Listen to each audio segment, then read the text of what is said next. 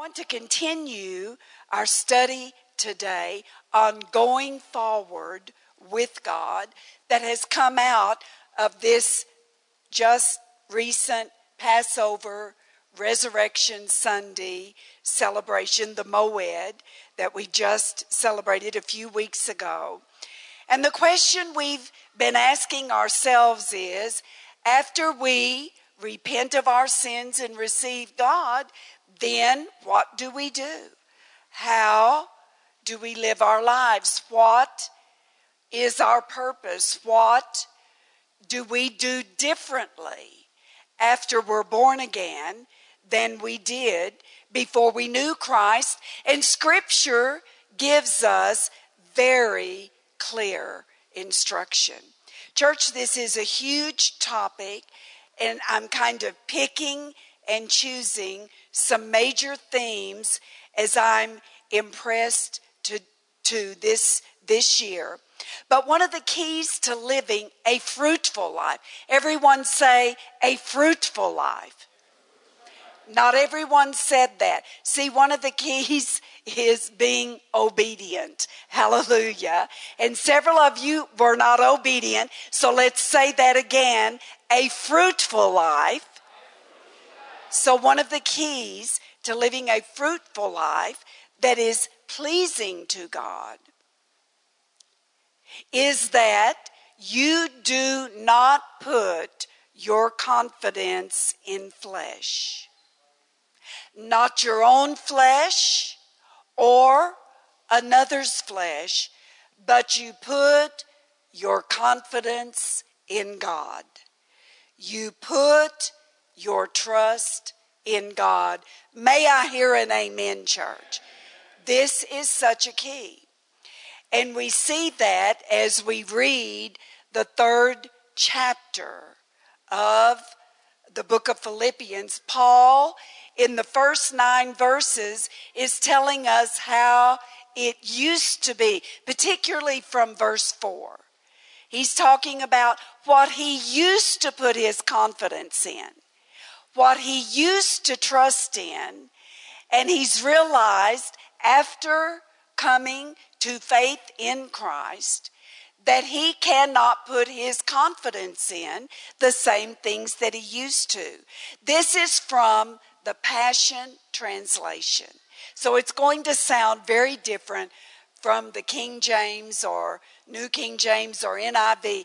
This had some phrases I really like. Beginning with verse 4, Paul writes, It's true that I once relied on all that I had become. In other words, Paul is saying, It's true that I once used to place my confidence in my flesh. I had a reason to boast and impress people with my accomplishments more than others for my pedigree was impeccable. In other words, Paul stood at the top of the pinnacle of society and education and uh, the offices that he held, his pedigree, his credentials were impeccable. You couldn't go any higher.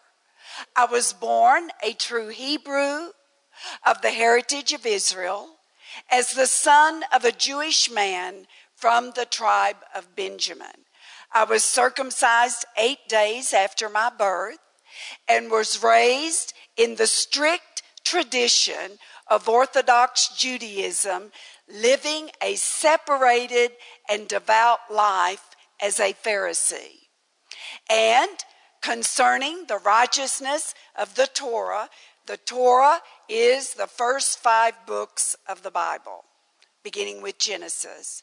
No one surpassed me. In other words, no one was more obedient than Paul was. I was without peer. Furthermore, as a fiery defender of the truth, I persecuted the church the messianic believers because, see, all the believers back then were Jews with religious zeal. Yet all of the accomplishments that I once took credit for I now, I've now forsaken them. And I regard it all as nothing compared to the delight of experiencing Jesus Christ as my Lord. In other words, one of the first things Paul learned after coming to the knowledge of God and coming to faith in Christ is oh, all the things I once valued so much.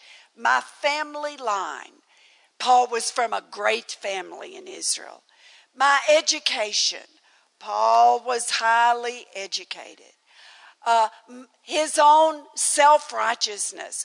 Paul was righteous in that he did everything he knew to do to obey the Torah or the Word of God that was revealed at that time.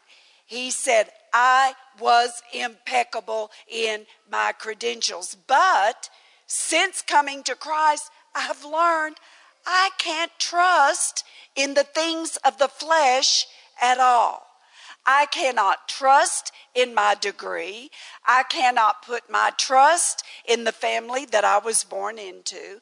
I cannot trust my education. I cannot put faith in the people I know and my friends and my associates. I can't put my trust in anything regarding the flesh he, since I've come to Christ. And so he said in the very last verse, verse 7 I've now forsaken them, and I regard it all as nothing. And, church, that's a decision all of us have to make. I don't care where we come from, who our tribe is, what level of education we have, how important we may be in society, how wealthy we may be, we have to view it all as nothing compared to knowing Christ. Church, that is a very significant attitude. I know in religious circles, Sometimes we come across things that are not scriptural. And people look at you and they look at your title. And if you're called Pastor Davies and not Bishop Davies, it is thought, oh, you, you are nothing. You have not, oh, you're just an errand boy. If you're called Pastor Carla, church, I will always be pastor. I will always be pastor. I think it's such an honor to be called pastor. It, this, this is an honor. But in so many religious circles, if you're not called bishop, you are nothing. I am telling you, and there let there be fire in my words. We are not here to show off. We are not here to build our own kingdom. I am here to build the kingdom of the Lord Jesus Christ. He's the archbishop, the bishop, he's the most high the head of the church, and I am an under shepherd. Do you understand what I'm saying? Church, I'm not here to build my own kingdom, my own name, my own reputation, my own fame. Are you with me? You have to count all of that as very useless. I'm not saying we don't have honor. I'm not saying we don't walk in honor toward men, but I'm talking about wrong motivation, wrong ambition, wrong thinking. And I want you to get on the same page with me. Paul is saying if anybody had a reason to boast, he had a reason to boast. But he said, I cannot boast and I will not boast in anything save Jesus Christ my Lord. And in some circles, the thing that makes you a bishop is that you drive a big car. Oh, they have a big car. They're a bishop. Oh, they've got a Mercedes. Oh, they've got a Range Rover. Oh, they've got this and that. Oh, look at that. And and they're called bishop. And you know if you don't have a Range Rover and a Mercedes, others look down their nose at you like you're not a real bishop. What false motivation. How awful and ungodly is that? I want to give you a surprising piece of news. This may surprise some of you, but Jesus did not have a Range Rover. He did not have a Mercedes. He walked most everywhere he went. And when he arrived in Jerusalem just prior to his crucifixion, he had to tell his men, go tell that shop owner over there that the master has need of his donkey. And he rode into Jerusalem on a borrowed donkey. Yet, He's the King of Kings and the Lord of Lords, our Savior, our King, our Deliverer. He's the Most High, and He rode into Jerusalem facing crucifixion on a borrowed donkey.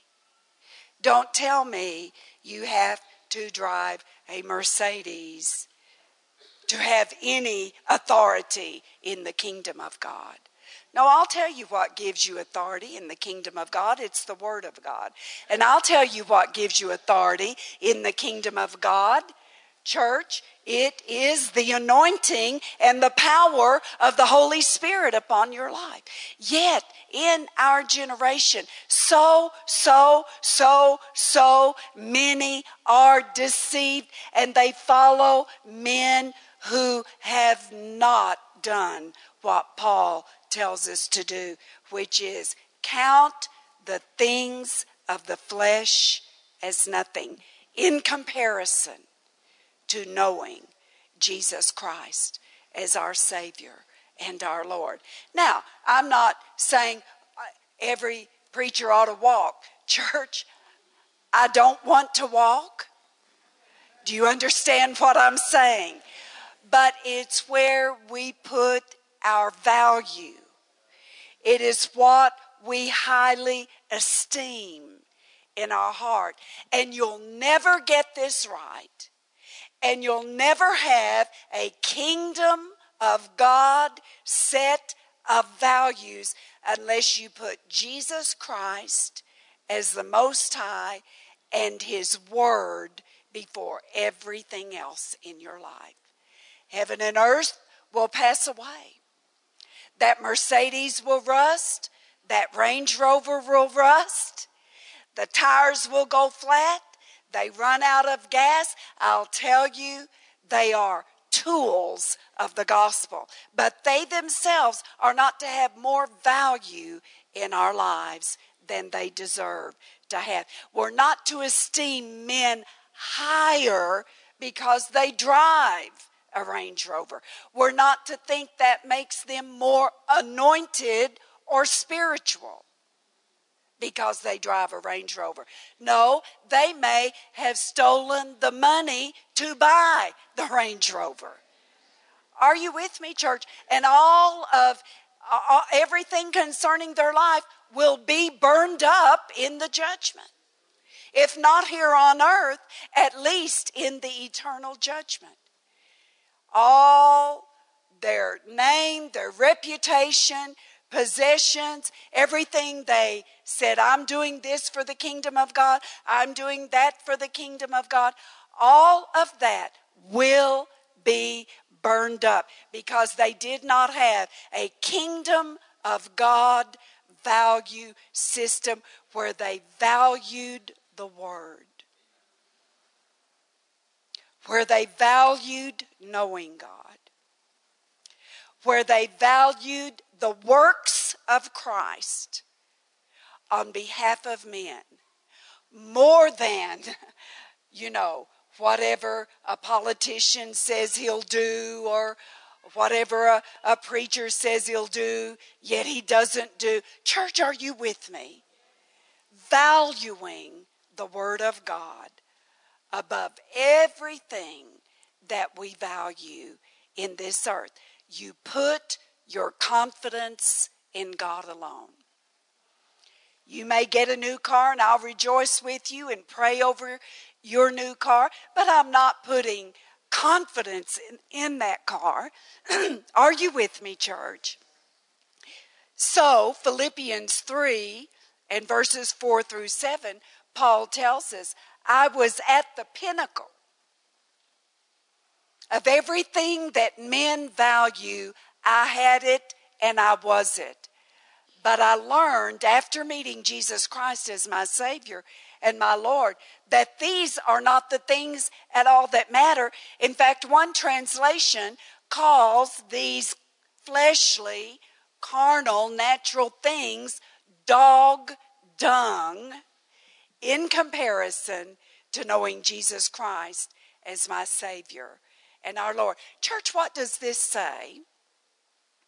What, what are these scriptures telling us? We need a new value system, a kingdom of God value system where we are not self centered and self congratulatory, congratulating ourselves, one another on uh, fleshly accomplishments, perhaps that don't even involve God before we come into the kingdom of God, I guarantee you we're all self centered. We're self congratulatory. I've done this, so proud of this and proud of that. Church, we can become very impressed with ourselves. Are you with me? But Paul closely observed the outward demands of the law, but he did not know God. So we can come to church, we can bring our Bibles, um, we can say we're Christians. We may outwardly look like Christians, but inwardly we do not know God because we do not know His Word. You cannot know God apart from knowing His Word. So Paul is revealing some very important keys here. And what one of the primary ones is what he used to value after he came to Christ, he could no longer value. He considered it nothing. These things are nothing in comparison to knowing Christ. And so, some keys that are revealed in Scripture. Church, today I really want to deal with attitudes and motives. You know, some people will even come and say, I want to get in the Word of God because I want to prosper. Well, do you know God has prosperity for us? And eh, He says, Beloved, I wish above all things that you would prosper and be in health, even as your soul prospers. It is the will of God for you to prosper. But do you know you will not prosper without knowing God? So, knowing God, seeking the knowledge of God, seeking to know the ways of God becomes our primary pursuit after we're Christians. That means we're going to have to have a value change take place. We're going to have to have attitude changes taking place. Church, may I hear an amen? So, number one, we consider, Paul tells us, everything loss compared to knowing Christ. In other words, nothing in our lives is as valuable as knowing Christ. Nothing in our lives can compare to knowing God. Knowing His heart, knowing His thoughts, knowing His attitudes, knowing His character, knowing His desires, knowing His will. Nothing in this life can compare to knowing God. And church, you, you need to begin to believe that and say that and begin to confess nothing in my life is as important to me as knowing God. Begin to speak that out of your mouth and make any value adjustments or attitude adjustments that you need to, to make. One of the reasons God gave the believer what Romans 12 calls the measure of faith. Everyone say the measure of faith. One of the reasons God gave us the measure of faith when we were born again was because we must use our faith to know Him. Knowing Him will not happen for you unless you use your faith to know Him. Unless you believe. Father, I believe as I open the Word of God this morning, I release my faith that you and I will meet heart to heart. And that as I read the scripture, you will reveal yourself to me. Father, I believe when we come to the close of our communion, I will know you better. I'm asking, Father, reveal yourself to me. Church, that's so important that we use our faith to know God. We pray and ask to know God. You have not because you ask not. Church, you can't just take the Bible. I, I can remember before I was born again, you know, I, I was a good Methodist girl. I went to church every Sunday, every time the doors were open, and we would have our Bibles, and it was like we carried them, Elder Francis, we did not read them. And one reason we did not read them is because I would open the Bible and I would try, and it's like, what does this say? What does this mean? I had no light, no understanding. I could not comprehend the Word of God. Why? I wasn't born again. But after I was born again, God gives us the measure of faith to receive Christ.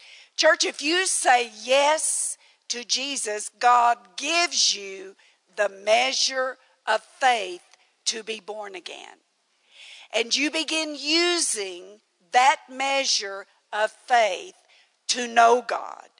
You begin releasing your faith and saying, I'm growing in knowing my Heavenly Father.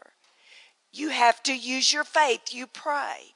You, you pray. I wrote this down just as a prayer, but, but you always pray out of your heart. Father, I pray to know you. I ask that you would open my eyes to see you, know you, and experience you. I cry out for revelation knowledge of who you are, and that I may know you better than I know anyone or anything in this world. In other words, go to the Word. If you want to know God, go to the Word of God and release your faith to see into the Word of God. It, it's not just going to happen accidentally. Church, you may get a little light here and a little light there. Pastor Davies may say something and you say, Oh, I see that. Elder Francis may say something and you say, Oh, I see that. But man shall not live by bread alone, but by every word that proceeds from the mouth of God. It's not enough to grow and have a fruitful, productive, prosperous life to hear a little something from one and a little something from another, yet you're not seeking to know God in your private time for yourself. You're coming to church, but church, it's very important that we understand we have to use our faith to know God. We have to believe to know God.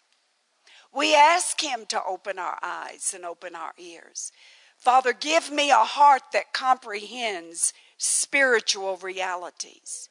Give me a heart that hears from heaven.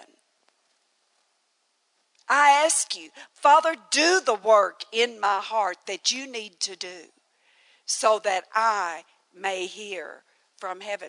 Church, don't use your faith for a new car and a new house and a husband or a wife until you've used your faith to know God. Hallelujah. Hallelujah. And then, number two, we see the importance of an attitude change so that we devote ourselves to intimacy with God. Intimacy speaks of extreme closeness. I cannot say that I am, for example, intimate with President Uhuru Kenyatta. First of all, I've never met him. But have I seen him? Yes. Have I seen his picture? Yes. Have I read articles about him? Yes. But do I know him? Do I have an, an uh, uh, intimacy with him that I could call him my friend? No, church. I've never even met him. Well, when we're born again, we meet Jesus, but we go on to develop our relationship with Him through the Word of God. Church, you're not going far in this Christian life till you devote yourself to intimacy. That is close communion, close friendship with God. You will not go far. You will not achieve much, and you will not bear much fruit until you become devoted to intimacy with God. Now, I don't know if you have that desire for intimacy with God. Many Christians don't have much of a desire to spend time in the Word of God. Now, they have a deep desire for the seven o'clock news, the nine o'clock news. They can't go to bed till they've watched the 11 o'clock news. And they have a deep desire for the nation newspaper every morning. I'm saying every morning there is this hunger and thirst and desire for the nation newspaper and the standard newspaper. Name some of the newspapers on the street, Pastor Davies. Maybe, maybe even more for these. The Nairobian. The Nairobian. Tina, do you know another one? The people. The people. Oh, not one of those newspapers can escape them. They must have them. They must read them. I mean, there is an intense desire to read the next saga of this politician and that girlfriend of this politician and, and the other politician that's interfering in their relationship and what's going on it, with everyone's personal life and, and with the celebrities and so on. I mean, a real, deep, driven desire to know all about that. Yet, they are not devoted to intimacy with God. They have no such desire for the Word of God. Church, I, I want to give you a key. If today you do not have much hunger to hear the word. In fact, it, it's very interesting to watch people. Very often, if we have a lively praise and worship service, no one has more beautiful smiles than Kenyans. And it gratifies me so much to see everyone happy and smiling, and we've really participated in praise and worship. But five minutes after we begin the word begins their Sunday afternoon nap. They may have listened to the first scripture, and now we're, we're expounding on that first scripture. But today it was long, and some didn't make it through to the end till verse 7. Church, are you with me? And so there this is such a key is that we develop a deep desire for the word where we've got strong desires for other things maybe maybe we've got a soap opera we cannot miss everyone knows don't call at that time they're watching their soap opera all the kids know don't even interrupt mama it doesn't matter what happens, it can wait till this is over. The children know, don't disturb mama. The husband knows he dare not open his mouth during that soap opera. So they have a deep desire for that. But when you have deep desires that drive you and consume your time like that, church, you're probably going to have kidogo, kidogo desire for the word.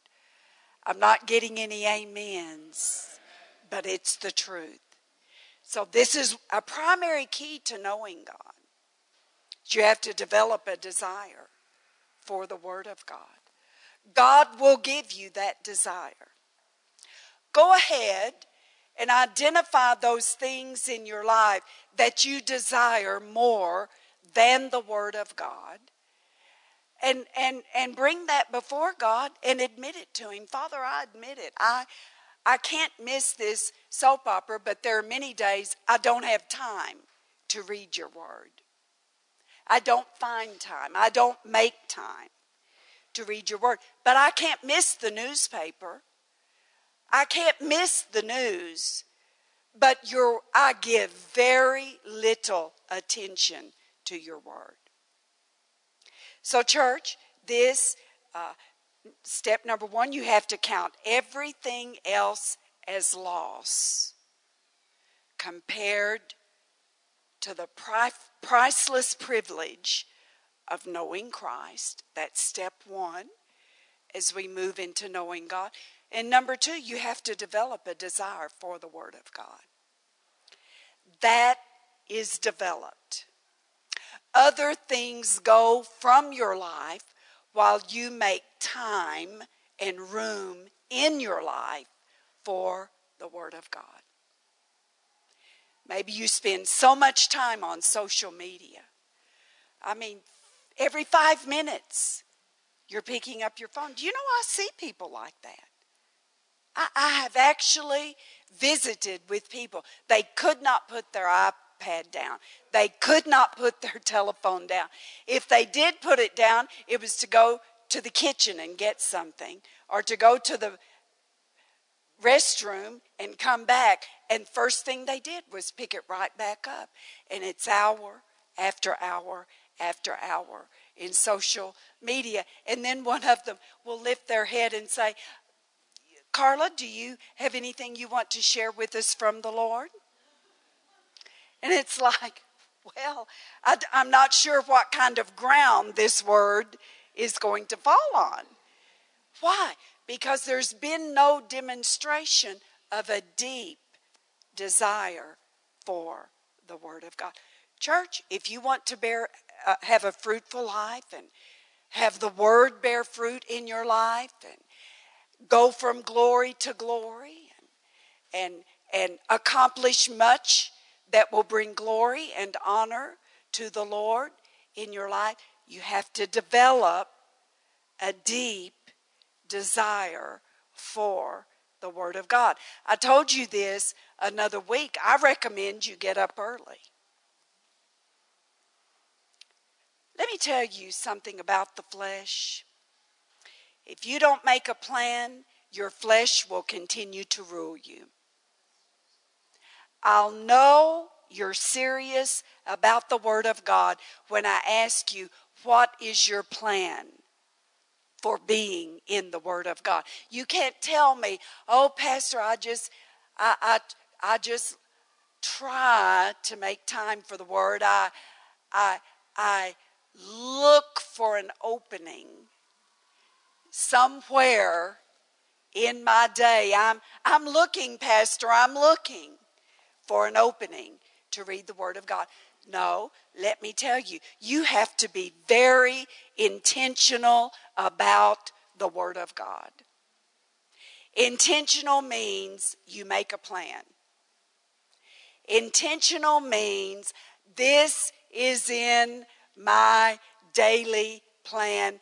I get up at whatever time it is. It may be 4. It may be 4:30. It may be 5. I get up, I go to the word of God. I put the word of God first place in my life. Church, are you with me? If you're not very deliberate about developing this desire for the Word of God, it will always elude you. It will always be vague to you. You'll always be, well, I, I hope I find time. I, I, I hope there's a break in the day and I can read the Word for a few minutes. No, if you don't make a plan, I promise you, the devil will see to it that your day is full. So, step number two is devote yourself to intimacy with God. If you're devoted, you'll make a plan. If you're devoted, you'll have a strategy. Now, some days I spend more time in the Word than others. Some days, you know, I'm busy. Some days I'm doing other things. But every day, church, be devoted to intimacy with God. Ask for the desire to, to be with Him. Ask for the desire for the Word of God. You'll bear kidogo sana fruit without the Word, church. Kidogo sana. This is such a major key to a fruitful Christian life. Ask for the desire. Ask God, create the desire. Father, you know the desires of my heart.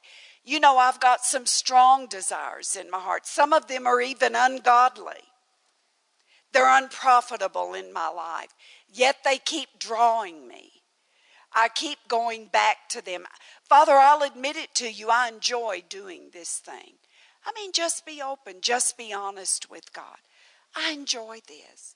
And yet, I don't enjoy being in your word like I enjoy doing this thing. I'm asking you to help me. I'm asking you to work in my heart.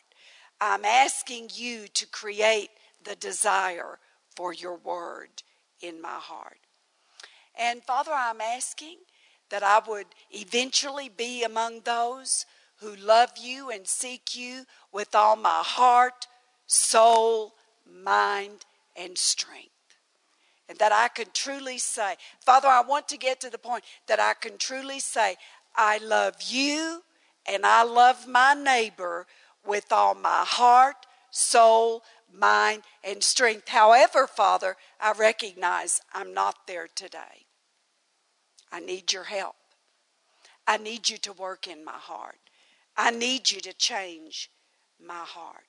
Church, let me say, pray to know God personally. Pray to know God personally. Philippians 3 and verses 12 through 15 say this again is the Passion Translation. I admit that I haven't yet acquired the absolute fullness that I'm pursuing. But I run with passion into this abundance so that I may reach the purpose that Jesus Christ has called me to fulfill and wants me to discover. I don't depend on my own strength to accomplish this. However, I do have one compelling focus. I forget all the past as I fasten my heart to the future instead. I run straight for the divine invitation of reaching the heavenly goal and gaining the victory prize through the anointing of Jesus. So let all who are fully mature have this same passion. And if anyone is not yet gripped by these desires, God will reveal it to them. In other words, church, our hearts are to be gripped with desires to know God. We're to be gripped with a desire to fulfill His purpose. We're to be gripped with passion and desire to reach the heavenly goal.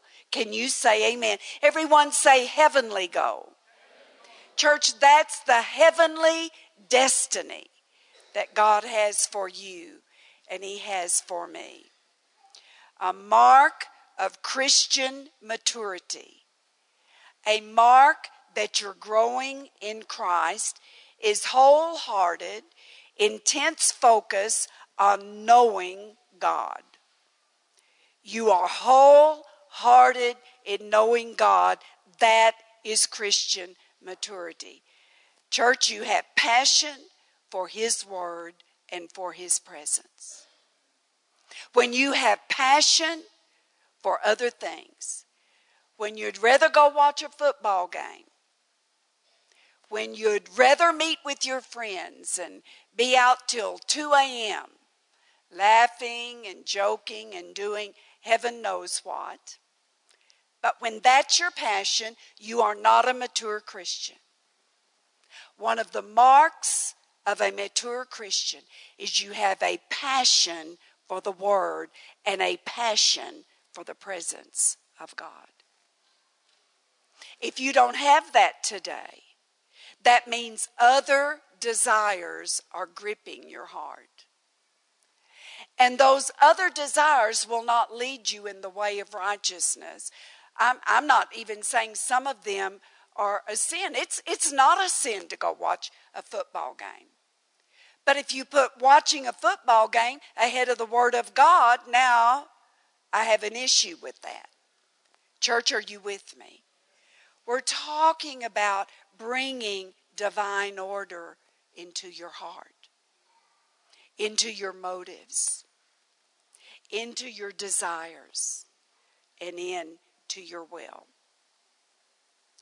A person who has passion for the Word and passion for the presence of God seeks God, studies the Word, listens to the Word, prays, and then acts on what God is revealing to them. The book of Ephesians is one of my very favorite books. In fact, for quite some time, I've had this thought occurring to me as a church. It's like this thought keeps coming up to me pray through the book of Ephesians. I wonder what God would do if we as a church body prayed through the book of Ephesians. The theme of the book of Ephesians is the riches of knowing Christ. That's the theme of the book. The riches of knowing Christ. Church, let me say, knowing God is the source of every blessing. Let's say that together. Knowing God is the source of every blessing. If you wonder, where are my blessings? Well, I'm giving you a key right here. Knowing God is the source of every blessing. When you were born again into the family of God, you were born into riches. All kinds of riches. Through receiving Jesus Christ and knowing Him, we share in Christ's riches. We share together in the grace of God. But it comes through receiving Him and knowing Him. It's not just receiving Christ. The things of God do not automatically happen in the life of a Christian. Receiving Him is not enough. The next step is knowing Him. Ephesians 1 7 in the Passion Translation says, Since we are now joined to Christ, we have been given the treasures of redemption by His blood, the total cancellation of our sins, all because of the cascading riches of His grace. When you see that word cascading riches of His grace, the word cascading means overflow. It's an overabundance. I looked the word up and it says it's like a waterfall. Think of Victoria Falls. Think of Niagara Falls in New York. It's an overflow of the riches of the kingdom of God is made available to us. But how does that come to us? It's through receiving Christ and knowing Christ. When you were born again, you were born rich. Well, where are our riches then? If I'm born rich, where are our riches? Ephesians 1 3 says they're in heavenly places in Christ. So, how do I access the riches of the grace of God? I access them through Christ. Church, we receive the riches of Christ by faith. And it is the Holy Spirit who channels every blessing to us from the Father through the Son. The riches of God are every kind of blessing spiritual blessings, mental blessings, physical blessings, relational blessings, family blessings, business blessings, material blessings, church blessings, community blessings, every kind of blessing comes to us through the Holy Spirit. But it all starts with the spiritual blessing of knowing God. Every blessing comes to us through knowing God.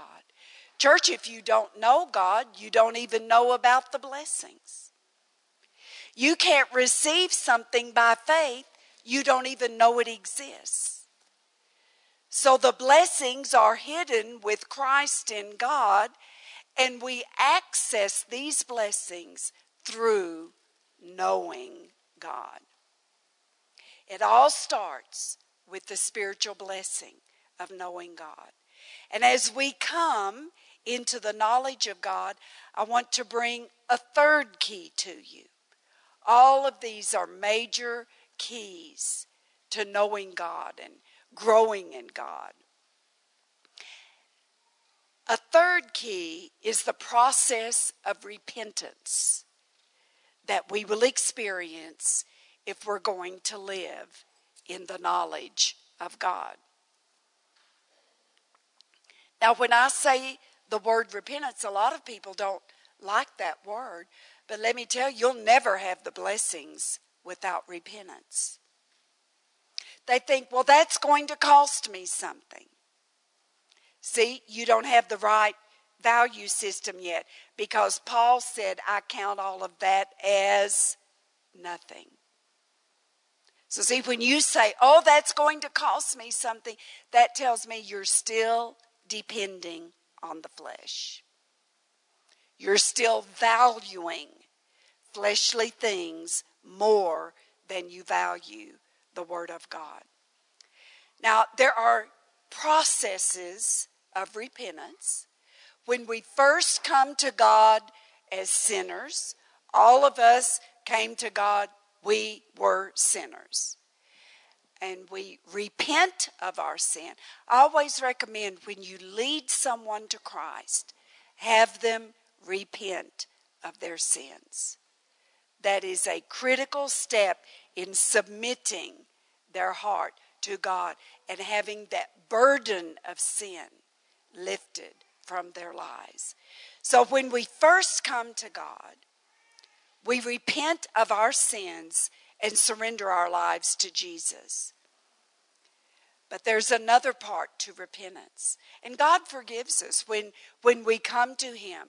All of our record, the record of our sins, we're told in the book of Colossians, is wiped clean, and our sins are no longer held against us by God. But, church, there's another part to repentance, and that is being willing to change the way we live our lives on earth. So, there's a second part of repentance. When people who do surveys have asked Christians, what, what, how do you define repentance? What does repentance mean to you? In this survey, most people said repentance means to feel really sorry that I did something bad. A second reply was to feel really bad, really bad about what I did. And, and to most people, that is repentance. Yet, repentance isn't a feeling, church. Hear me well. Repentance isn't a feeling for a past action. It's not feeling sorrow. It's not feeling grief. It's not feeling bad about myself. That isn't repentance. Judas felt terrible after he betrayed Jesus, but he didn't repent. He went and hung himself. Peter felt terrible that he denied the Lord three times, but Peter repented and he was restored. Are you with me? So then what is repentance? What how significant is repentance to the believer? I've heard preacher preachers say, I've heard it we don't repent for our sins anymore. I beg to differ. There's that record of my sins that's been wiped away. Hallelujah. That's in the Spirit. That's God's bookkeeping. You understand? But I want victory on this side in this life. I want God involved in the affairs of this life. And do you know, church, that means I am going to have to repent in for some of the ways I've been accustomed to living. So repentance has very much to do with the believer. In fact, Matthew 3 2 in the modern English version says, Repent, for the kingdom of heaven is at hand. That is not just to be born again, but, church, there, there are many decisions the believer will make whether to go on with God or to continue living life perhaps in a way that is not profitable. It will not bear the fruit of the kingdom of God. So there are many decisions a believer will make. Listen to the Passion Translation Matthew 3 2. The realm of heaven's kingdom is about to appear, so you'd better keep turning away from evil and turn back to God. I like that. What is repentance? It means throughout our lives we keep turning away from evil. We don't just repent when we're born again.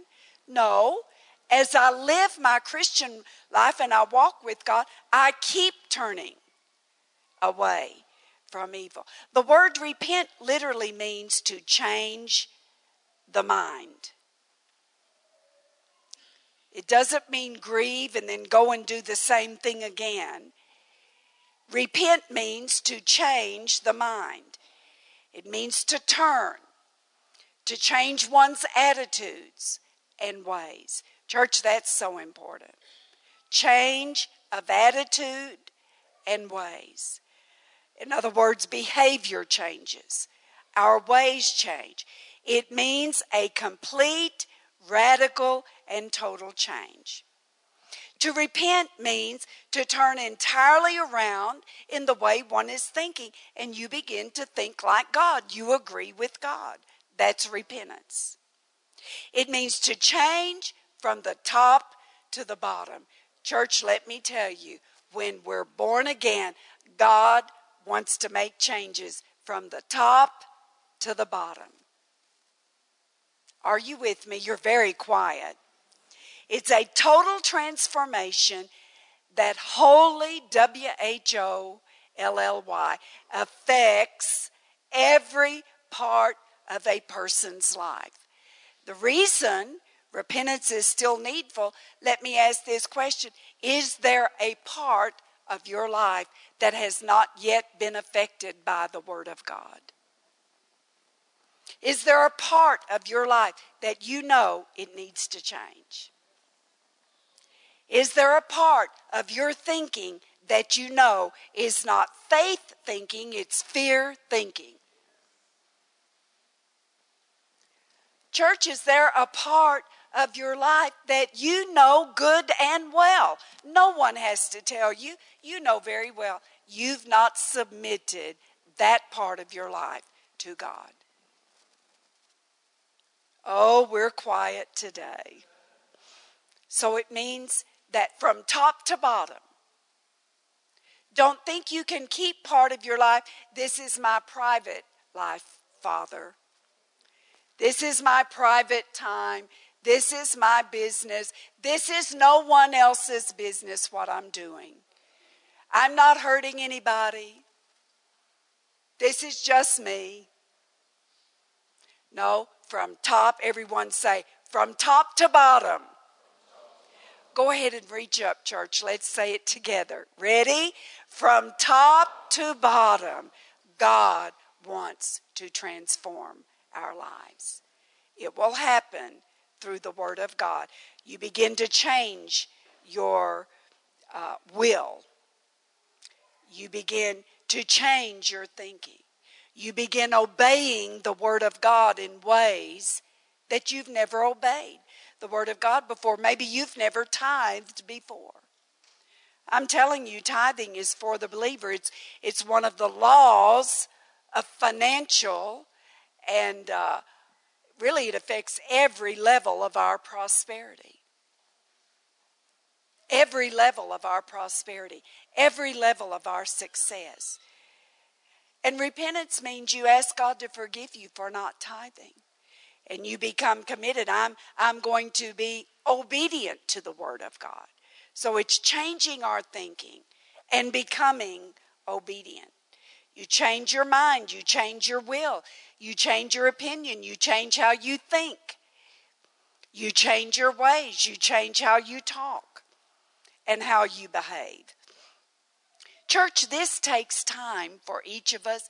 In fact, as long as we live on earth, God will be dealing with our lives to bring us in to maturity as sons of God. This takes time. So there is a repentance that is necessary to know God and to turn from our old ways to his ways. Repentance is the choice to leave a life of sin, selfishness, and flesh and turn to God with all our heart and mind and soul and strength to follow Jesus. There must be repentance to come into the knowledge of God. We're talking about knowing God. There must be repentance to come into the knowledge of God. Understand that coming into the knowledge of God will involve repentance from old ways of thinking, talking, and the way we do life. Coming into the knowledge of God, and this is number four, involves prayer. It involves prayer. There's a powerful prayer in Ephesians 1 17 through 18 about knowing God that every believer should pray regularly. I want to read this to you Ephesians 1 17 from the NIV. I keep asking that God, that the God of our Lord Jesus Christ, the glorious Father, may give you the spirit of wisdom and revelation so that you may know him better. Church, let me say this. We're not talking about natural knowledge. We're talking about the Holy Spirit revealing truth to your heart through the spirit of wisdom and the spirit of revelation. It is the supernatural work of God causing you to know God that in ways that you will never know God intellectually. You will never know God without the Holy Spirit revealing Him to you. Notice the phrase, I keep asking. I could say, I keep praying. Church, this is these are very critical scriptures. I keep praying. I keep asking that the God of our Lord Jesus Christ, the glorious Father, may give you the spirit of wisdom. Revelation, that's how we know God. It's through the spirit of wisdom and revelation. Then, verse 18, I pray that the eyes of your heart may be enlightened, in order that you may know the hope to which He has called you, the riches of His glorious inheritance in His holy people. So our hearts are supernaturally enlightened. Church, I don't know if you've ever experienced this, but I must say, I live this way. I depend upon this. I need answers to things that no man can give me. I need to hear from God. Have you ever suddenly you knew something? One second ago, you didn't know it. And then suddenly, you knew something.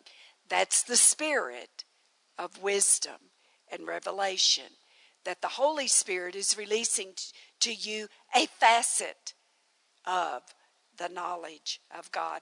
How I treasure that. Let's look at this in the Passion Translation. I pray that the Father of glory, the God of our Lord Jesus Christ, would impart to you the riches of the spirit of wisdom. Notice that word riches. Church in Christ, we have all kinds of riches available to us that he would impart to you the riches of the spirit of wisdom and the spirit of revelation to know him through your deepening intimacy with him. I pray that the light of God will illuminate the eyes of your imagination, flooding you with light until you experience the full revelation of the hope of his calling. That is, the wealth of God's glorious inheritances that He finds in us, His Holy One. Church, Jesus paid such a tremendous price for us that He calls us His inheritances. He's inherited every one of us as His treasure in other words, church, the way God looks at it, we make him wealthy. I just think that is absolutely amazing. He treasures us so much that he sent his son to pay the price for our sin, to shed his blood and give his life for our sin. And then he says, You're my treasure. You make me wealthy. Why would we not seek to know such a God? Hallelujah. There are two very important things to understand. Number one, all light and enlightenment comes to us from the Holy Spirit. God will supernaturally reveal the knowledge of Him Himself to us through the Holy Spirit. He is the Spirit of wisdom and revelation. With the natural mind, man cannot know the things of God. That's very important to understand. Many theologians are not born again. They're very academically studious and knowledgeable about God, but that natural mind that they have is actually in enmity against God. You cannot know God with your natural mind. It will take the spirit of wisdom and revelation for you and for me to know God. We must ask the Holy Spirit to reveal truth to us from the Word. And number two, this enlightenment, this light, this knowledge of God comes to the heart of the believer. The heart is the inner man. Just as our outward man has senses, the five physical senses eyes, ears, smell, taste, and touch. So our inner man has these same five senses, church. Our inner man can see, hear, smell, taste, and touch. So it's possible for us to pray and ask the Holy Spirit, open the eyes of my heart. Open my ears, not these ears, but the inner ear of the inner man. Open my ears to hear. Give me an understanding heart. Touch my heart, oh God. I want to taste and see that the Lord is good. So our the senses of our inner man are dealt with by the power of the Holy Spirit. I keep asking that the God of our Lord Jesus Christ, the glorious Father, may give you the spirit of wisdom and revelation. But, church, it's not enough for me to ask and Pastor Davies to ask. It's important for us to ask, but it's important for you to pray for yourself. You pray and ask the Father, open the eyes of my heart that I may see you. Open my ears to hear what the Holy Spirit wants to say to me today. Open my heart. Give me a comprehending heart, Father, that I may lay hold of and receive the knowledge of God into my heart. The knowledge of God, church, is the highest possible knowledge. I don't care if you're a chemist, a physicist. I mean, there are all kinds of advanced mathematics. I can't even say the words. They're so advanced, extremely advanced mathematics and sciences and so on and so forth. But, church, I'm May, may I say this, and I don't want to sound arrogant or like I'm putting down that kind of knowledge. That knowledge is good, it comes from God. But the highest, the knowledge that impresses me is when someone can hear from God. They know something about God that I don't know. The highest possible knowledge is the knowledge of God. Refusing to seek the knowledge of God, church, leads to corruption. Why do we have corruption in Kenya? It's refusing to seek the knowledge of God.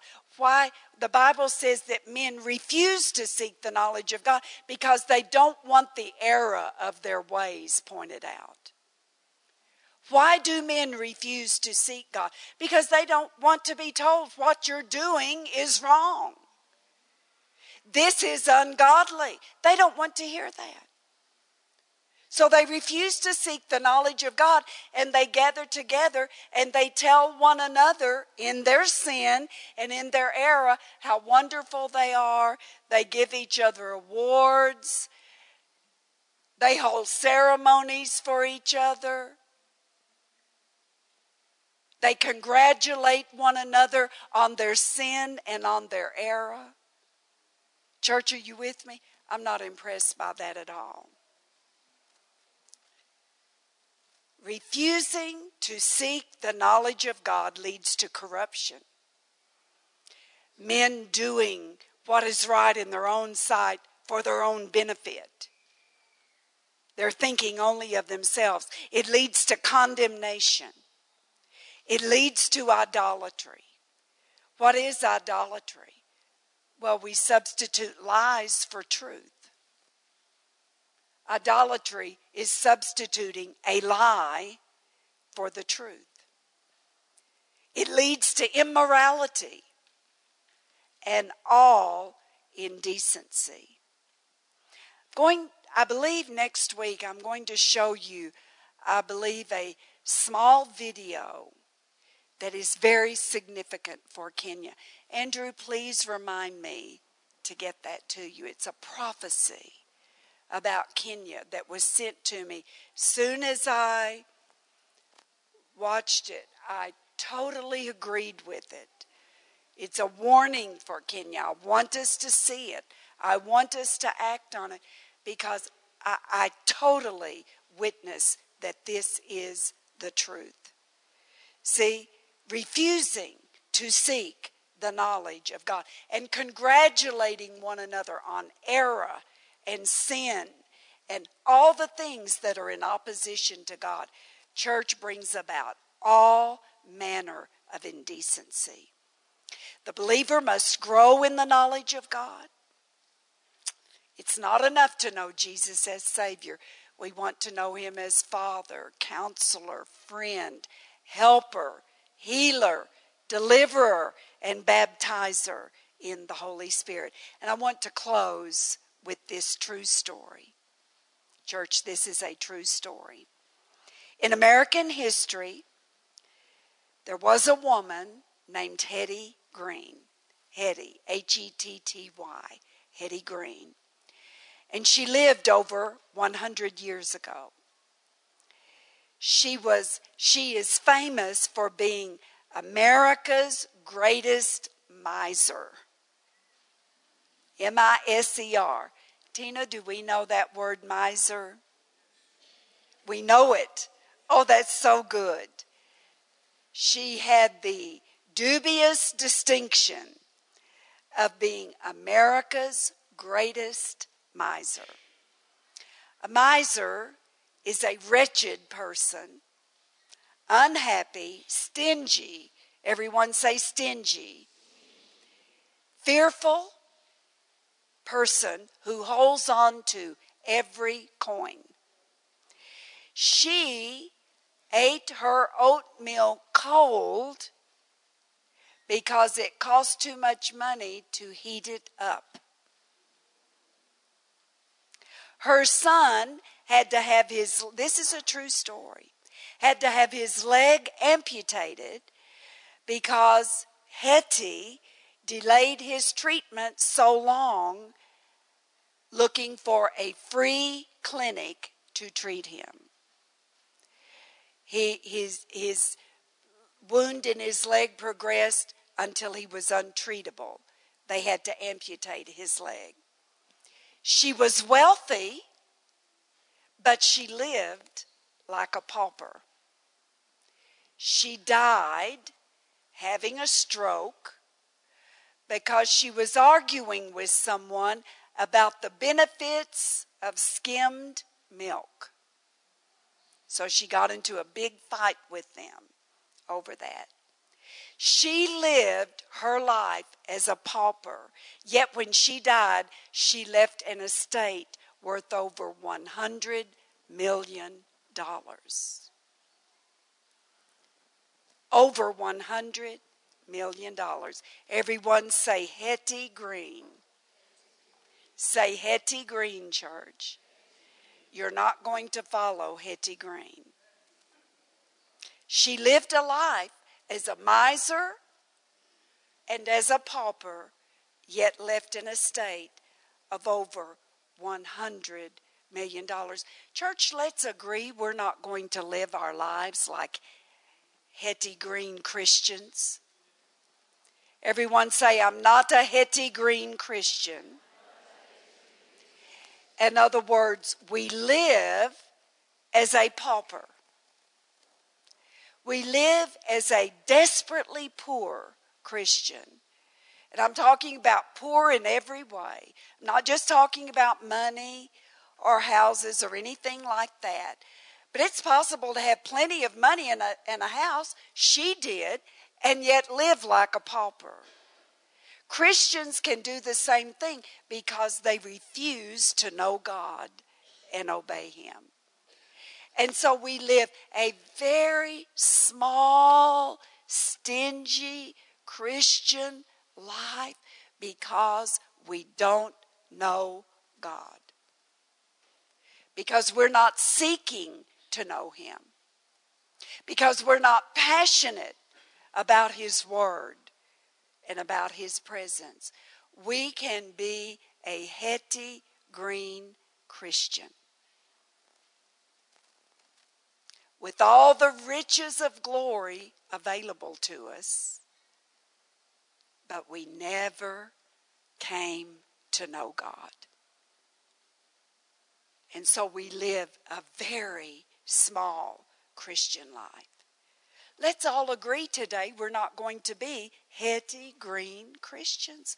We're just not going to do that. We're going to seek to know God. We're going to pursue God. We're going to pursue the riches of His grace that are poured out upon us through Jesus Christ.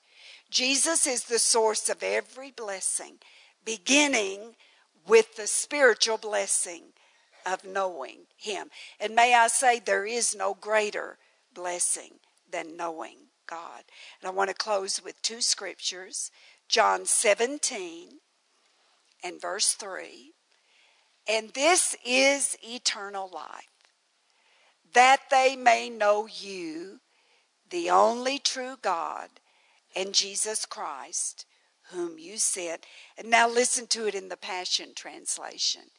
Eternal life means to know and experience you as the only true God, and to know and experience Jesus Christ as the Son whom you have sent. And then Jeremiah 9, beginning with verse 23. 23 and 24a message. Okay? God's message don't let the wise brag of their wisdom, don't let heroes brag, brag of their exploits, don't let the rich brag of their riches. If you brag, brag of this and this only, that you understand and know me. I am God and I act in loyal love. I do what's right and say things right and fair, and delight in those who do the same things. These are my trademarks. Pastor Dave, isn't that good? Yes. If you brag, church, if you're going to brag about anything, brag about knowing and understanding God. Hallelujah. Did you receive anything from the word today? I pray, church, this is putting us on such an accurate path of walking with God this year. A fruitful path, a good path, one that will bring forth much blessing. Hallelujah. Church, I'm going to ask you to stand. I want to pray over you as you stand. Would you lift your hands before the Lord? Out of your own heart, begin to thank God for His Word. Father, we treasure your word. And we do thank you that the spirit of wisdom and revelation has been working with us today. That you've worked in each one of our hearts and our inner man, conforming our inner man to your will. Father, I believe I can speak for everyone within the sound of my voice that we pray and ask for the knowledge of God to transform our lives, to change our thinking and to change our motives, to change our purposes and our passions. May passion for the Word of God and passion for the presence of God be formed within each one of us. And Father, we thank you for the knowledge of your will as we go forth from this place today, that we do not walk alone. But I pray that each one will be led by the Holy Spirit, Father, that you will order our footsteps in the way you would have us go and Father, I pray for the building up of this body, for the strengthening of each and every one of our lives in the knowledge of God. I pray a prayer I've prayed oh so many times that you would open the eyes of our understanding, that you would open our ears to hear, and you would open our hearts to comprehend the knowledge of God and His Son, Jesus Christ. Father, we would not be ignorant of the Word. And so we ask you, change our passions.